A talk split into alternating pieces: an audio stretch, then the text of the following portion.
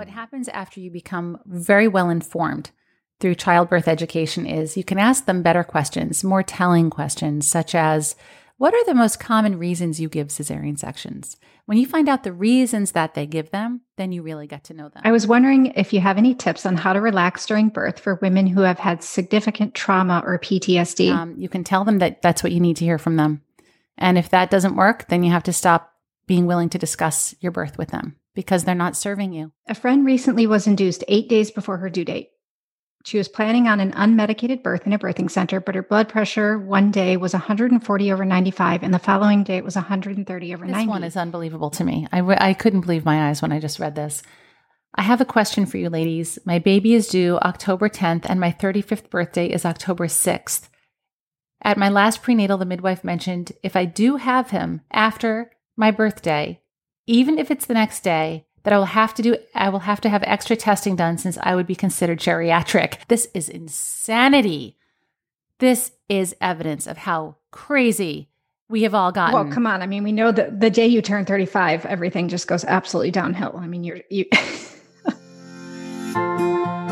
I'm Cynthia Overgard, owner of Hypnobirthing of Connecticut, childbirth advocate, and postpartum support specialist. And I'm Trisha Ludwig, certified nurse midwife and international board-certified lactation consultant. And this is the Down to Birth podcast. Childbirth is something we're made to do, but how do we have our safest and most satisfying experience in today's medical culture? Let's dispel the myths and get down to birth.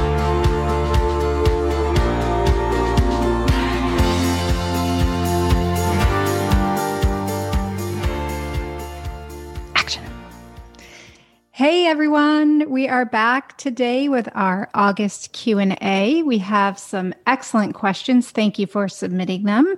But before we begin, Cynthia, do you want to kick it off with sharing this most excellent recent review on Apple Podcasts? It just came in, so it seems destined that we should read it right now. So I think so. It says, the Down to Birth show is one of the best podcasts and resources I've found involving all things pregnancy and birth.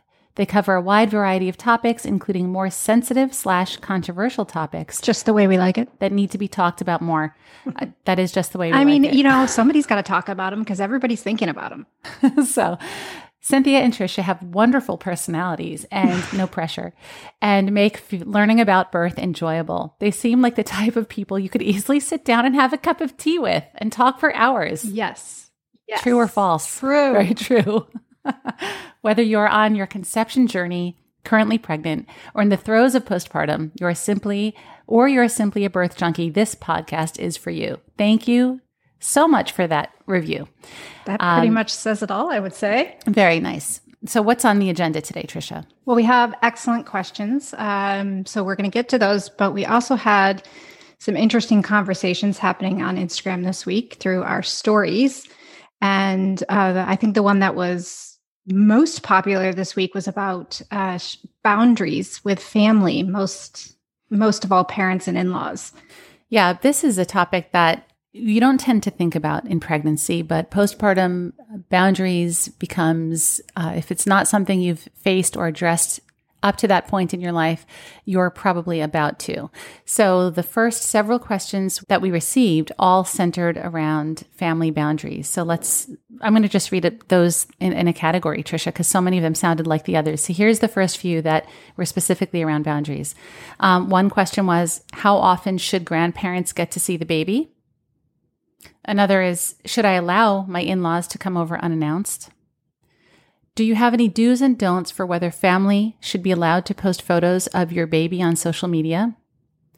And the last one in this category says, I want 2 weeks with no visitors after the baby is born. How do I tell my own mother and mother-in-law? Well, let's start with the last one because that one's really easy. Yeah, take our fourth trimester workshop and we professionals will insist you have no visitors for 2 weeks. And then you can just blame it on us. Yeah, we will give you strict orders of 2 weeks of basically no visitors. It's really easy to say no to that because those first 2 weeks are absolutely 100% about you and your baby healing, resting, bonding, breastfeeding, and you and your partner and your family establishing your own little circle of new life. And it's really, really reasonable to ask people to wait to meet the baby. Now, to even have the question, how often should you allow grandparents to see the baby? That's an interesting question. I mean, is it because you want privacy in the early weeks? Is it because they don't respect your way of child rearing, or they're not respecting your approaches and you feel like you have to defend yourself? Or is it something that you can make better for yourself? In our postpartum support group, we find a lot of this stress comes simply because women aren't willing to speak their truth. They're not willing to say how they really feel. If it's not a good day for them, they're not willing to cancel or say, could you come a couple hours later? I need a nap. They're not honest in saying, I think I might have postpartum anxiety. And if you don't mind, I'm not ready to let anyone hold the baby yet. Or to say, can you just please help me when you come? Can you do something when you come? Can you throw in some laundry? Can you bring food? Are you willing to be honest? Because if so, and if they can hear that, then the more they come, the better you'll feel. So I think that's a lot of it. I think your point about what's the purpose in them coming is the first place to start, because if you can have visitors come and your visitors can understand that their role in visiting you is about doing all the things that are going to help you take care of your baby and not about them and their need to meet, bond, love, whatever, with the baby. Those first couple of weeks, everything has to be about taking care of all of the things outside of you so that you can be 100% with your baby. So if your grandparents can do that, if your mother-in-law can do that, if your friends can do that, then visitors are helpful. Sometimes we, especially in the early postpartum, we can be really obviously exhausted and very sensitive. And sometimes there's a little bit of a defensiveness, like, well, I'm the parent now, I'm doing things my way kind of voice.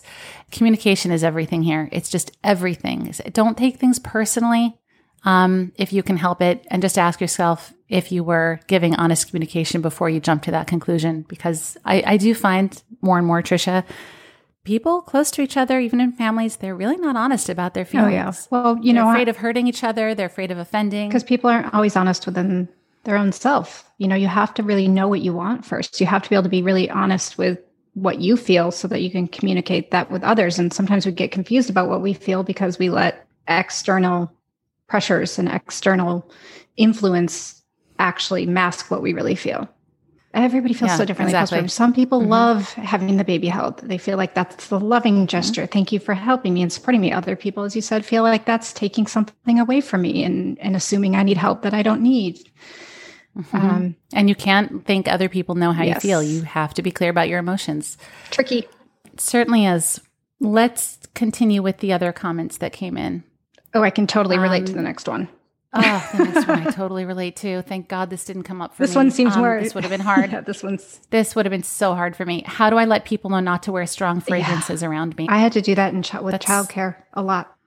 This one also seems very justified because we know that synthetic fragrances have health detriments. So it's very reasonable to say, please don't wear fragrance around my baby. It's not good for their health. It's not good for the person's health who's wearing it, but that's not our job to worry about. But we can protect our baby.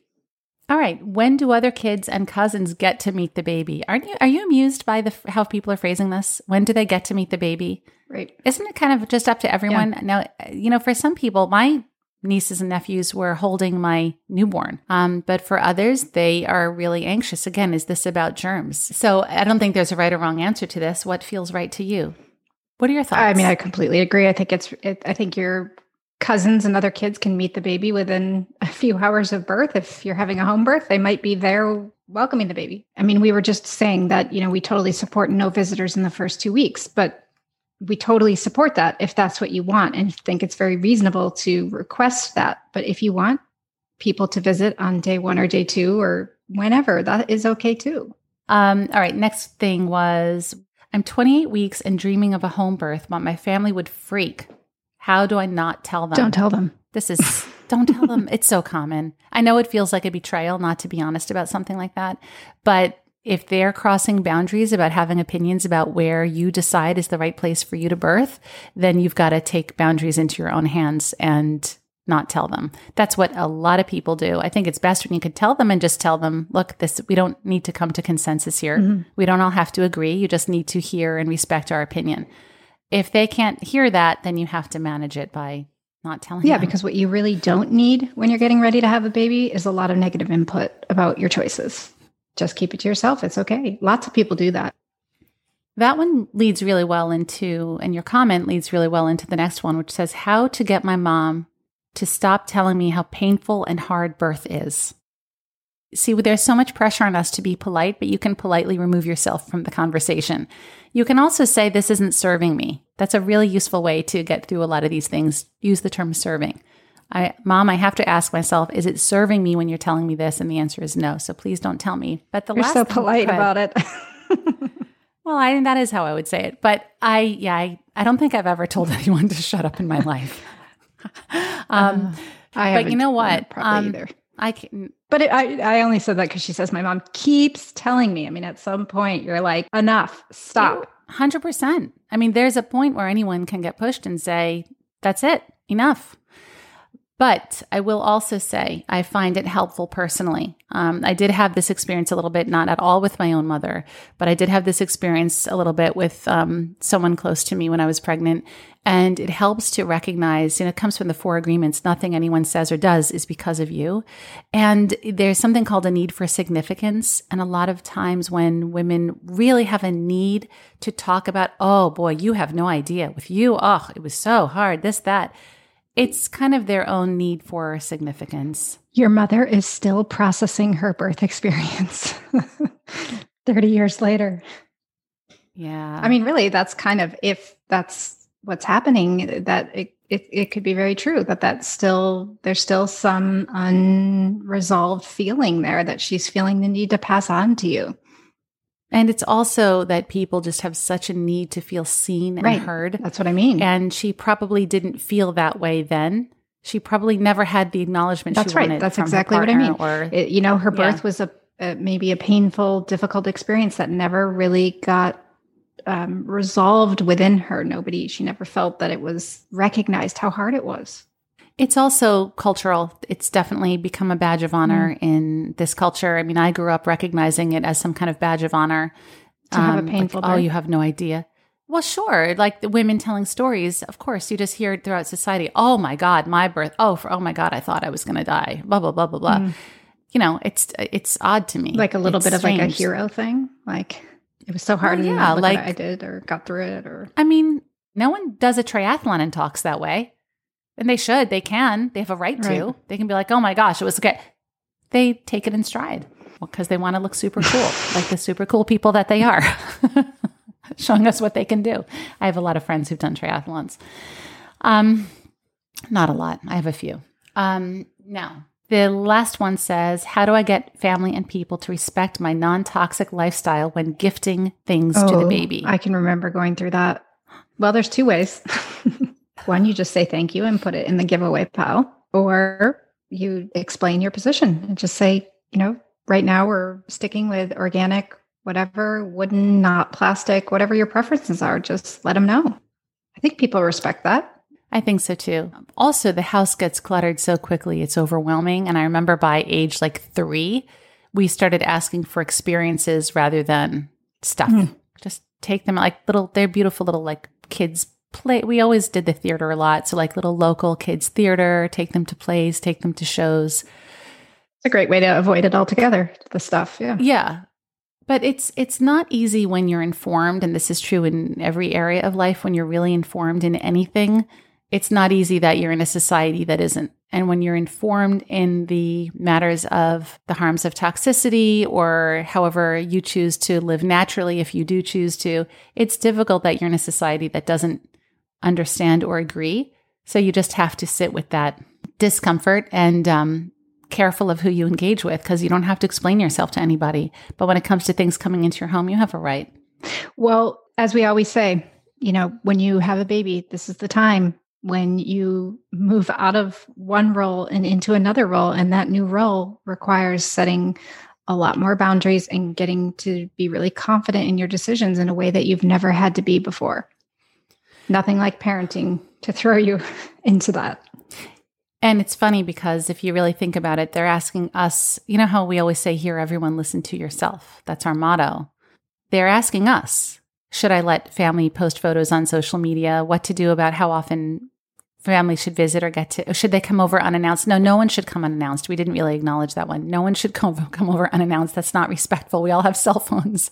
It's easy enough to check in. I wrote to one of those posts when they said my mother-in-law or keeps coming over unannounced, and I wrote, I was obviously joking, and hopefully people understand my dry humor, but I wrote, does she have a key or break in?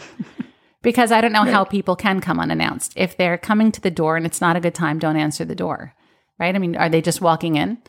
So you have to manage that. But what I was going to say is sometimes people ask us questions because they want us to tell them what to do.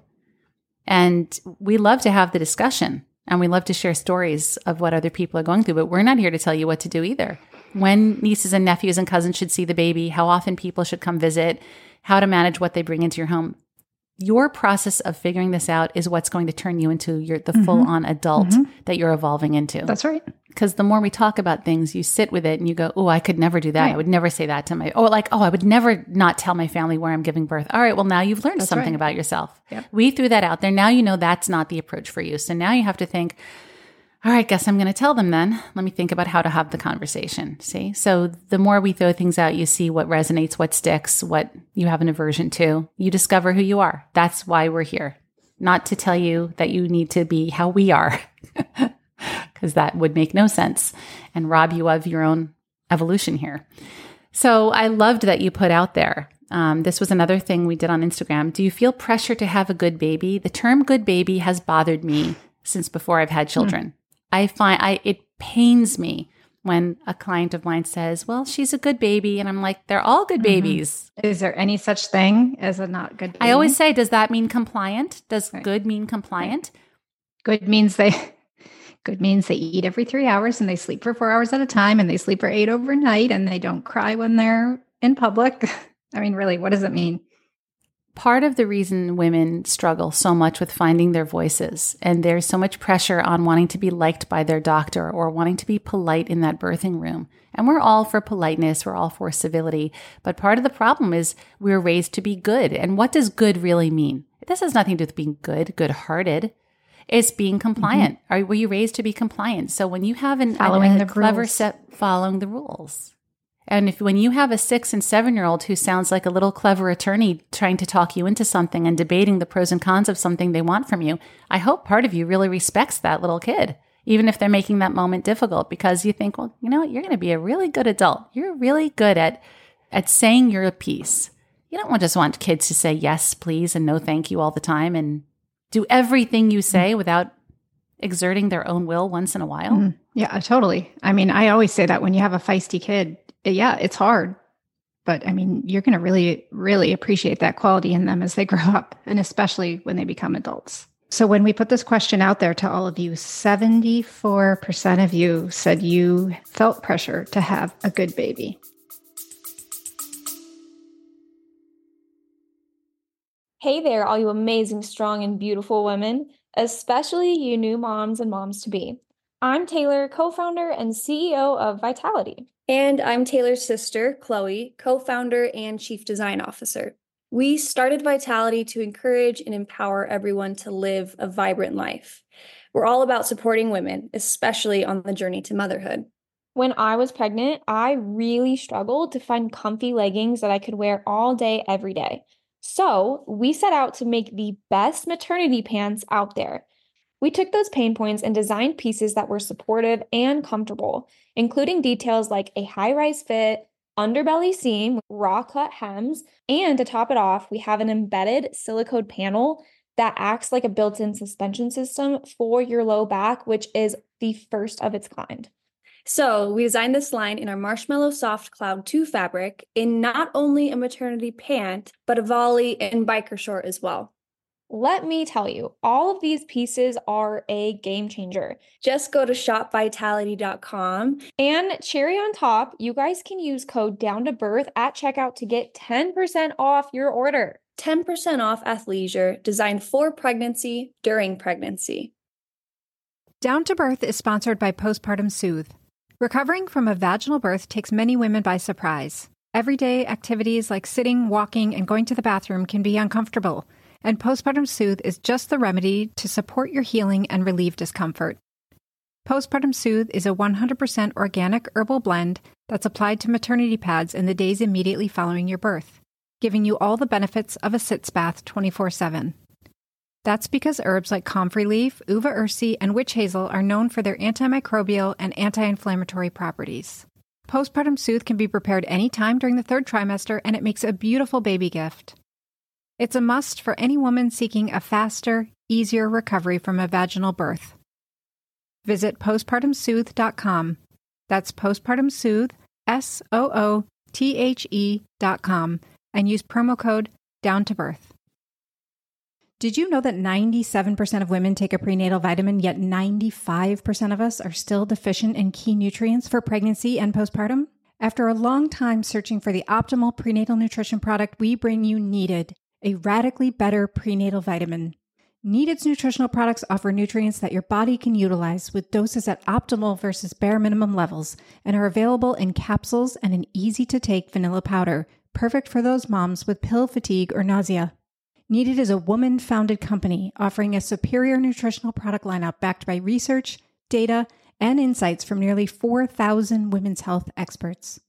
Needed offers premium supplements for every stage, from egg quality support for women trying to conceive to lactation support for breastfeeding. And you know, Cynthia and I, we love their botanical sleep and relaxation support packets before bedtime. So if you are looking for a radically different prenatal, head on over to thisisneeded.com and enter Down to Birth for 20% off your first order. That's so sad to me. I'm so sorry that people have that pressure on themselves. So if you're in the store and the baby's crying, you're afraid of what people are thinking. You're afraid to admit to friends or family the baby got you up 7 times during the night, because you're afraid they're going to conclude your baby isn't good. I see this so much in the lactation work that I do. I see this so much influencing how many times a mom is willing to feed their baby, because when they feel like their baby wants to feed every 2 hours, that feels like not a good thing compared to their friend's baby who's eating every 3 to 4 hours. And you know, they're feeling like they have to offer the breast constantly. And that feels like a not good baby. And it actually influences their breastfeeding relationship. I mean, it's a major reason that moms can experience low milk supply, because there's so much pressure to not feed the baby in the wrong place, in front of certain people, too often, too long. Sometimes it takes having a baby to learn how to, though. This is just probably the first time in most people's lives where they do develop that muscle. So yeah, you can't have it from day one. I agree. I agree. I remember feeling that way with my first. I had, a baby that wasn't as good as the baby next door. You just said good. You just legitimized the term. In quotations. Oh, okay. That air quotes changes everything. Totally. Okay. Go on. I actually felt that way. I was like, what? Your baby sleeps all the time. Your baby doesn't cry. Your baby feeds so much faster than mine. I mean, I can remember feeling that way with my first. I was only 26. I had no idea. But it took time. It took time to realize that, wait a minute, first of all, a baby cannot be bad. It's an oxymoron. It's impossible for a baby to be bad. They don't have the will to be bad. Right? They haven't learned yet from you how to be bad. That's right. Haven't been influenced by you yet. Truly. These old school things stick. Like there used to be, thank God this is going away, but spoiling the baby. That was just crazy. Thank God, around the time we had kids, that was phasing out. I don't think this new generation, do you think people still hear that? Yes. Don't spoil the baby. That just doesn't even make sense. Show me a spoiled, what does that mean? You hold them too much. Anyway, we won't get into habits, that. You can teach your child bad habits. Don't do that. But if you pick them up and meet their needs, you're not spoiling them. It's so much pressure on that primary caregiver. Let's move into our questions, shall we? Yes, let's do it. All right. Hi, ladies. My friend is at 40 weeks, but measuring at 42, and her doctor is adamantly telling her that she needs to do a C-section. She desires a natural birth. Do you have any suggestions on how she can avoid a C-section? So wait, Let's break this down a little. I want to make sure I'm understanding this. She's measuring 42 based on fundal height. She's 40 weeks pregnant based on early dating ultrasound.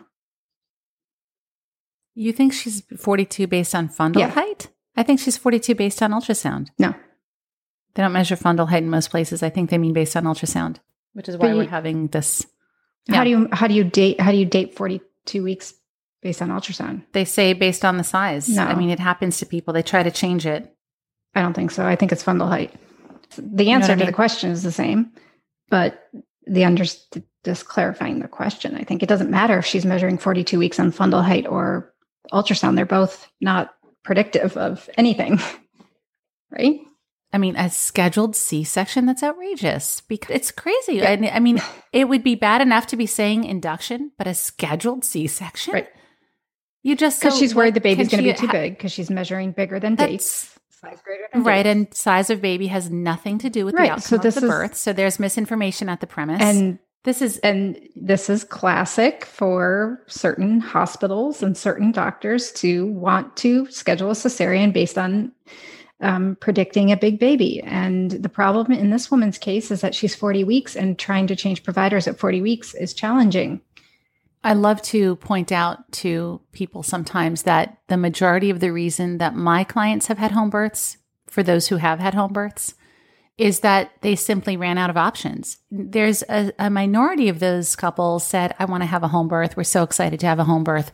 But probably 70% of my home birthing clients just ran out of options. Yeah, VBACs. Most of the VBACs and several of the VBAC after 2 C-section moms had home births because no one would accept them. And one of my first home birthing clients from 15 years ago was in exactly this situation.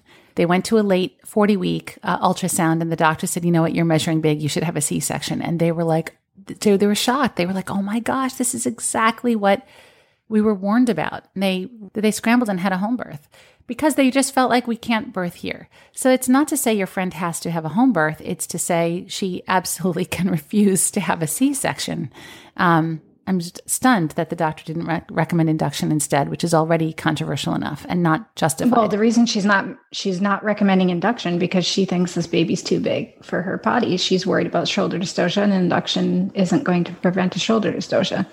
And this is why we have the worst birth outcomes in the entire developed world, because of doctors like this and practices like this. Right. So this isn't an obstetrician who's practicing surgical obstetrics and not real obstetrics, because as Dr. Stu would say, in real obstetrics, you understand the pelvic anatomy enough to deliver a breech baby, to manipulate a baby's position to prevent shoulder dystocia, to maneuver a mother's position to prevent shoulder dystocia.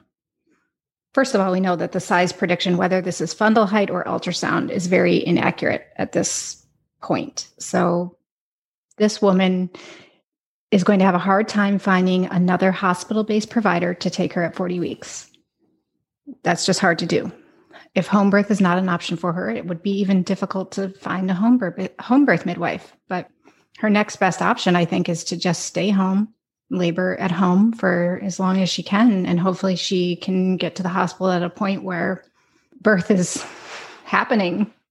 Yeah, it's going to be a challenge. We often recommend asking your provider early in pregnancy what their C-section rate is, but then usually there's the caveat that you have no idea if they're going to give you an honest answer. What happens after you become very well informed through childbirth education is you can ask them better questions, more telling questions, such as, what are the most common reasons you give cesarean sections? When you find out the reasons that they give them, then you really get to know them. But before you're educated, you don't know which reasons are legitimate and which aren't. And if you're hearing things like, oh, well, when the baby is too big, that is a red flag, not supported by any evidence at all. How do you handle family questioning you about the safety of a VBAC in a birth center? I will not be going into a hospital again, but my family members in the medical field think it's dangerous. It still doesn't change my mind. Well, the safety of a VBAC in a birth center versus a hospital. I mean, first of all, most birth centers are well affiliated with hospitals. So if there were any things that came up in the birth that required a hospital transfer, that's very reasonable. There aren't really specific data, I don't believe, that discuss VBAC in birth centers or home birth VBACs compared to hospital birth VBACs. But we do know overall that VBAC is very safe for low-risk candidates. So if it's very safe for low-risk candidates, to me, that means that it's safe also in a birth center. Your risk doesn't go up because you're having a birth in a birth center, right? And in fact, there's going to be fewer interventions in a birth center. So the risk of uterine rupture, which of course is always the biggest thing on everybody's mind, is not going to be greater because you're in a birth center. Is probably going to be safer. I think the key thing here is, how do you handle family? Again, it's another boundary thing. Stop engaging. I think one line that I think is very helpful that I once had to use, not with my immediate family members, but I had to use once, is we don't have to come to consensus. If they start to give you their opinions, you can say, we don't have to come to consensus. You, whether you're comfortable or not with it, you have to respect our choices. Yeah. And this is just the beginning of their having to step back. They've had their opportunity to have their births, to raise their children. Look, one of the affirmations in my program that I give out to clients is I make good decisions. Mm-hmm. And the most loving thing that you can say to your child is you make good decisions. And that's what you need to hear from your family. You can tell them that that's what you need to hear from them. And if that doesn't work, then you have to stop being willing to discuss your birth with them because they're not serving you. It's not serving you.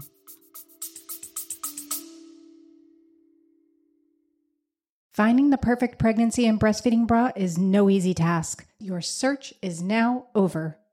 Meet Davin and Adley, a mother-owned pumping, nursing, and maternity bra company with a unique, comfortable, and stylish cropped cami. This item is perfect to wear all day long from day one of your pregnancy right through the end of your breastfeeding journey and probably beyond. The Amelia cami makes pumping and breastfeeding easy while looking and feeling good on your body. It works seamlessly for both wearable pumps and flange pumps, and you can breastfeed in it. It also has a beautiful stretch lace back. You can sleep in it, dress up in it, go out in it, whatever you want to do in it. And trust us, the quality in this item and all of their items are top notch. They're soft, durable, and attractive. These bras will truly go the distance. Davin and Adley carry a gorgeous selection of maternity and nursing wear, and they have an innovative one-piece breast pad that we've never seen anywhere else. So no more losing those solo breast pads, ladies. Go ahead and check out the full collection of maternity and nursing items at davinandadley.com and use your promo code Down to Birth to save 15%. All right, breastfeeding moms, do you want to know one of our all-time favorite items for your nursing journey? If you know us, you probably could guess it. Yep, it's the Silverette Nursing Cup. These little nipple heroes not only protect, but also heal because they're made of real silver. It is naturally antimicrobial, antifungal, and anti-inflammatory. These little cups will be your best friend in the early sensitive weeks of breastfeeding your baby. And our favorite part is they last literally forever. You can pass them on just like you would a favorite piece of jewelry. Head on over to silveretteusa.com and use promo code DOWNTOBIRTH to save 15%. Yeah. And if you feel the need to show them the safety on VBAC, show them the safety on VBAC, and it doesn't necessarily change between the two birth locations. And we also always say this, that you need to give birth in the place where you feel the most comfortable and you feel the safest. That is the safest way to give birth. You have to feel safe. If you feel safer in a birth center, then that is where you should give birth. If you feel safer in a hospital, then that is where you should give birth. And because that's linked to safer outcomes. It's linked to safer outcomes, yeah. All right, here's the next question. A friend recently was induced 8 days before her due date. She was planning on an unmedicated birth in a birthing center, but her blood pressure one day was 140 over 95, and the following day it was 130 over 90. She pushed for 5 hours before an epidural and then pushed another 4 hours after getting an epidural. Whoa, 9 hours? That's a lot of pushing. They eventually had to use forceps to get the baby out. Was this necessary, or could she have waited a few more days to see if her blood pressure would have gone down more? Well, of course, when you don't know the whole clinical picture, it's hard to answer these questions. But I would say that she didn't necessarily have to be induced 8 days before her due date. She did have high blood pressure, and high blood pressure in late pregnancy is definitely something that needs to be watched carefully. Obviously, we're concerned about the development of preeclampsia with blood pressures in that range. her blood pressure was probably not going to go down more, but it does vary from day to day. And you just have to kind of make the decision looking at the whole clinical picture, this woman's overall health. Obviously you'd be looking at preeclampsia labs and making sure that she wasn't trending in that direction. And it would be a decision between her and her provider at what point an induction actually was truly necessary. I think the thing here is, the real question here is, because she was induced, was that why she had 9 hours of pushing? You know, if she would have allowed her, if her body would have been able to allow her baby to move down further into the pelvis, maybe the baby wasn't planning on coming for 10 more days. Would that have made a difference with her pushing stage? I guess we'll never know. But if she was developing preeclampsia, then yes, she needed to be induced. If she just had elevated blood pressure, and these blood pressures are in the hypertensive range, then that's a decision between her and her provider as to how much longer you let it go. As for the forceps, I don't know if she would have pushed for another hour, maybe she wouldn't have needed forceps. I mean, we don't have enough clinical information to know if that was necessary. I think the thing with this whole picture is the cascade of interventions. So she was induced, had an epidural because she was induced, had elevated blood pressures, 9 hours of pushing, forceps birth. If we would have left this situation alone and never started the induction, would she have had a normal length of labor and a normal second stage and a non-forceps birth? I think that's the question that this, woman is trying to get to. Nobody knows. There's no way to know. We don't know, but this is sort of the classic case of cascade of interventions and how it can alter the course of a birth. Just to wrap it up, it's like, if blood pressure is an issue and preeclampsia is an issue, then yes, there wouldn't have been any choice but to be induced. You can't let preeclampsia go. All right, the next one is a breastfeeding question. When a mother doesn't stop breastfeeding before her new baby is born, the new baby doesn't have a waiting period for the milk to come in. So do they not receive colostrum? I've wondered about this, Trisha. Do you understand the question? Mm-hmm. I do. So normally when you're a first-time mom, you give birth, you've got colostrum for a few days, mm-hmm. The milk comes in. But for mothers who breastfeed in tandem, they have a 1, 1.5, 2, 2.5-year-old that they're still breastfeeding when they're pregnant. Yeah, what does happen, Trisha? Does colostrum come in? Your milk goes back to colostrum. It's amazing, right? The human body's so awesome. I know the newborn is the priority. Yeah. I know the body does that, but I had no idea it could revert all the way to colostrum. It absolutely does. So this is why a lot of toddlers wean in pregnancy, because when the milk goes from full mature milk back to colostrum, they're like, what's this? It actually helps toddlers wean. Okay, next question. I've recently started listening to your podcast and I'm learning so much, even though I'm secretly 10 weeks pregnant with our 7th. Wow. Amazing. I was wondering if you have any tips on how to relax during birth for women who have had significant trauma or PTSD. Our 5th baby died from a severe and non-hereditary congenital heart defect. It didn't happen at birth. She was 6 months old. But being in any sort of medical situation immediately puts me in mama bear defensive mode. We had a surprise rainbow baby immediately after we lost our daughter, and my pregnancy was full of anxiety, and my labor, which I elected to be induced at 40 weeks because I was afraid of stillbirth, took 48 hours, ending up with my now healthy baby boy spending a week in the NICU because my water was broken for a long time and they were worried about infection. I am convinced my labor was so long and he ended up in the NICU because of my fear. And now she's pregnant with another baby. I would recommend 100% EMDR. Mm-hmm. Eye movement desensitization and reprocessing. It is phenomenal at eliminating trauma. So basically, whenever you have a trauma that's like a 7 to a 10 on a scale, no matter what it is, it could be a childhood thing, fear of flying, a traumatic birth experience, a traumatic relationship, anything at all, you have to find a therapist who's qualified in EMDR. And it's kind of like a rapid therapy. You go, you talk about the issue, you find the negative belief. And then there's this method, and there are various different types, where it gets basically eye movement happening as it does during a dream. Mm. You might hold little gentle buzzers in your two hands, and it might go left, right buzzing while you're recalling the memory. And it rapidly processes the experience on an emotional level. I've recommended it to a couple dozen clients now and have consistently seen them come back and just feel transformed. That's one thing I would recommend. Yeah, I think that clearly this is, it's very normal for her to be experiencing what she's experiencing. And this is a serious trauma that she experienced. And it would be hard to overcome it without doing some sort of intervention like that. Yeah, I would also recommend Emotional Freedom Technique, which is a 5-minute practice you can learn on YouTube. There are really good ways to learn how to do Emotional Freedom Technique. You name your fear, you name your negative belief, and it's a rapid way of releasing it by tapping on acupressure points yourself. Very, very cool, very effective. Okay, next one.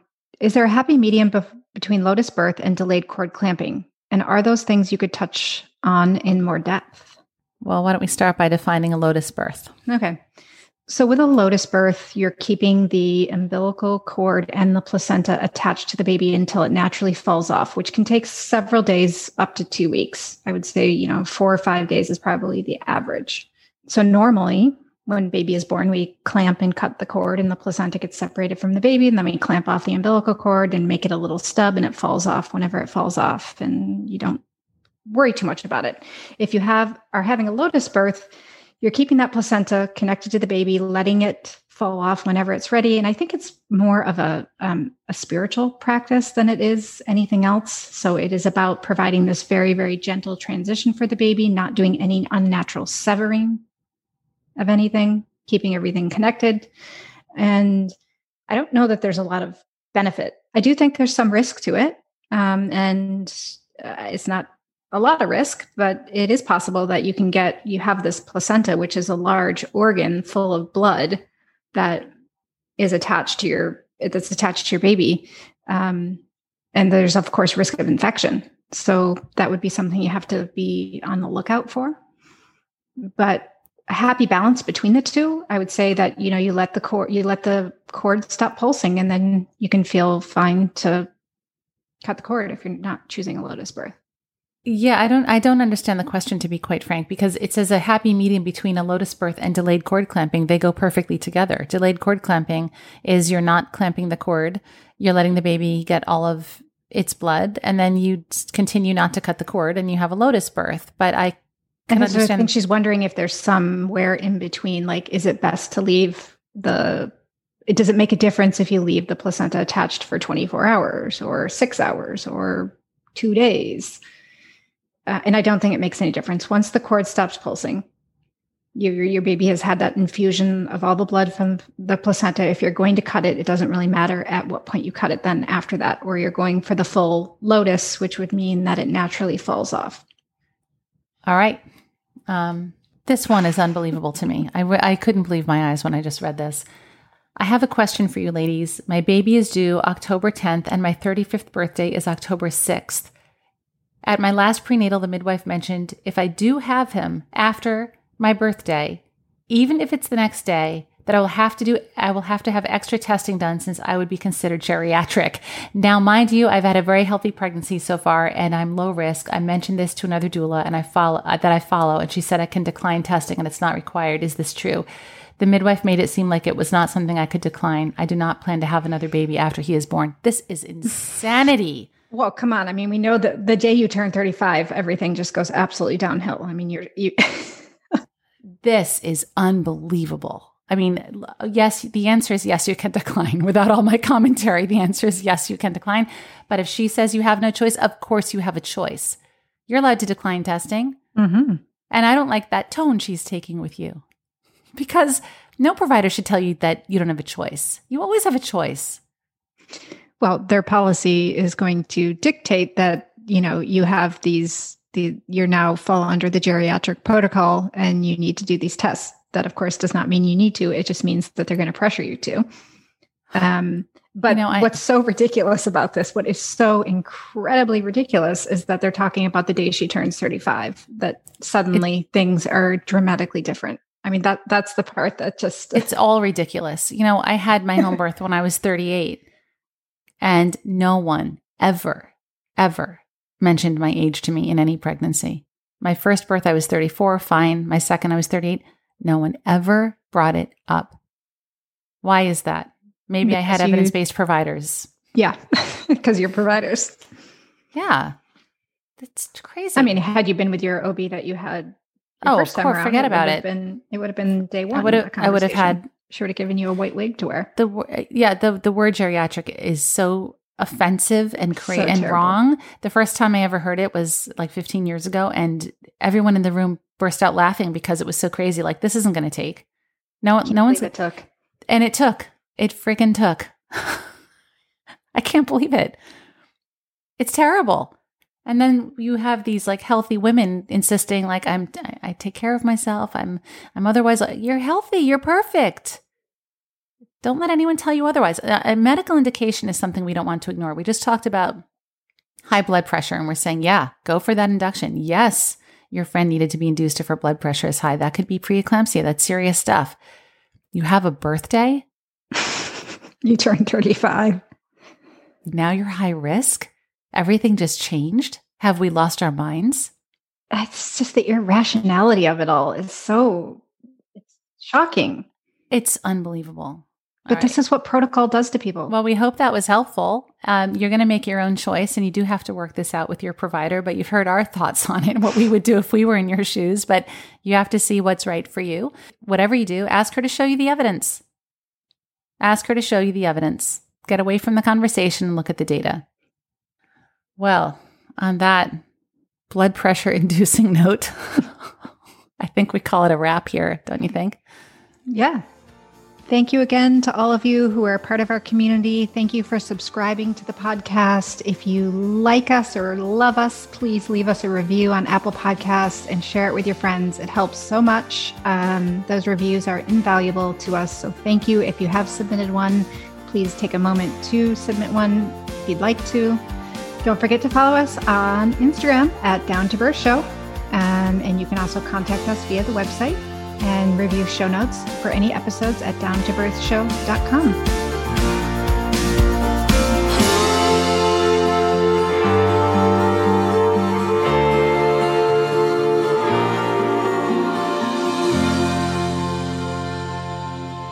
Please remember that this information is made available to you for I sound like a flight attendant. I was thinking the same thing. That was good. That's so good. That was like professional, wrong industry, but very professional. Please remember this information is made available to you for blah, blah, blah, blah, blah, blah, blah, blah, blah. Please review your seat card, pack whatever emergency instructions in your seat pocket in front of you.